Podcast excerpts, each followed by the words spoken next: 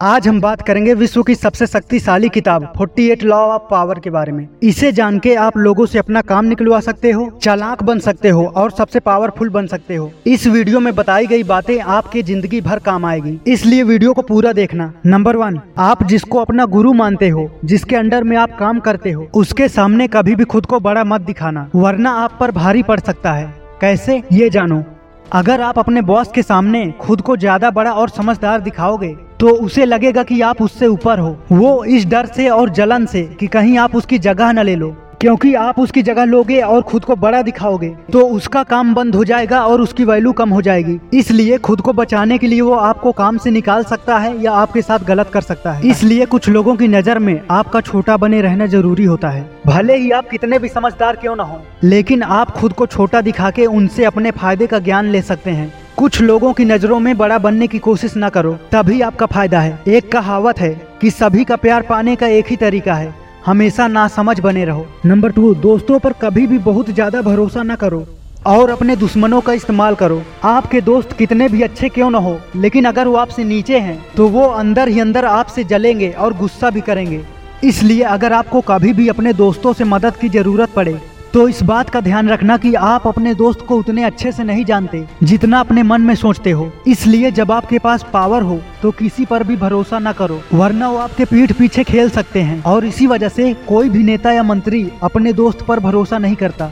आपके दुश्मन आपके काम आ सकते हैं, क्योंकि दुश्मनों के बिना आप आलसी बन जाते हो। आपसे नफरत और लड़ाई करने वाले लोग आपको जागरूक रखते हैं कि आपको क्या करना है। नंबर थ्री, अपने इरादे हमेशा छुपा के रखो। अगर आप लोगों को ये पता नहीं चलने दोगे कि आप क्या कर रहे हो तो कोई भी आपसे मुकाबला करने के लिए तैयार नहीं होगा और आपके काम में दखल अंदाजी भी नहीं करेगा। इसलिए लोगों से झूठ बोलकर गुमराह करो, क्योंकि अगर सच बोले तो आप मुसीबत में पड़ सकते हो। बस आप वही बोलो जो लोग सुनना चाहते हैं।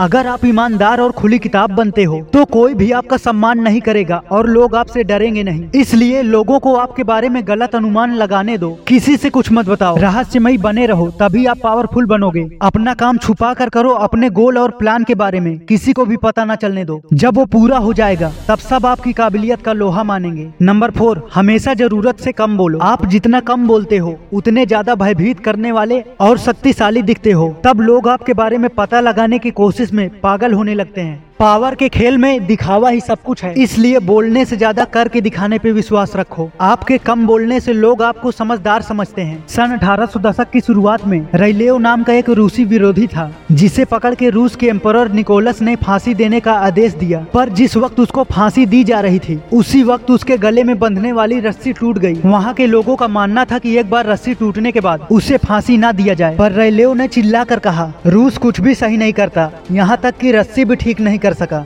ये बात सुनकर निकोलस को गुस्सा आ गया और वो रेलेव को फिर से फांसी पर लटका दिया। रेलेव कभी भी ज़रूरत से कम बोलना नहीं सीखा था, जिसकी कीमत उसे अपनी जान देकर चुकानी पड़ी। कम बोलने से झगड़े और बहस भी नहीं होते, जिस वजह से आपकी रेपुटेशन और सेल्फ रिस्पेक्ट बनी रहती है। और जब आप किसी के बीच चुप रहते हो, तब आपके पास वाले लोगों को अनकंफर्टेबल फील होता है। इस वजह से वो आपकी चुप्पी को तोड़ने के लिए आपसे ज्ञान की बातें या अपनी कमियाँ बताने लगते हैं, जिसका इस्तेमाल आप अपने फ़ायदे के लिए कर सकते हो। इस इसलिए कम बोलिए और ज़्यादा सुनिए। ये थे 48 लॉ ऑफ़ पावर बुक के कुछ लॉस आपके काम के लगे कि नहीं मुझे कमेंट करके ज़रूर बताइए। और अगर आपको लगा हो कि आपने इस वीडियो से कुछ सीखा है तो इस वीडियो को लाइक करके ऐसे ही और वीडियो के लिए इस चैनल को सब्सक्राइब कर लीजिए। क्योंकि मैं आपको महान और सफल बनते हुए देखना चाहता हूँ। जय हिंद।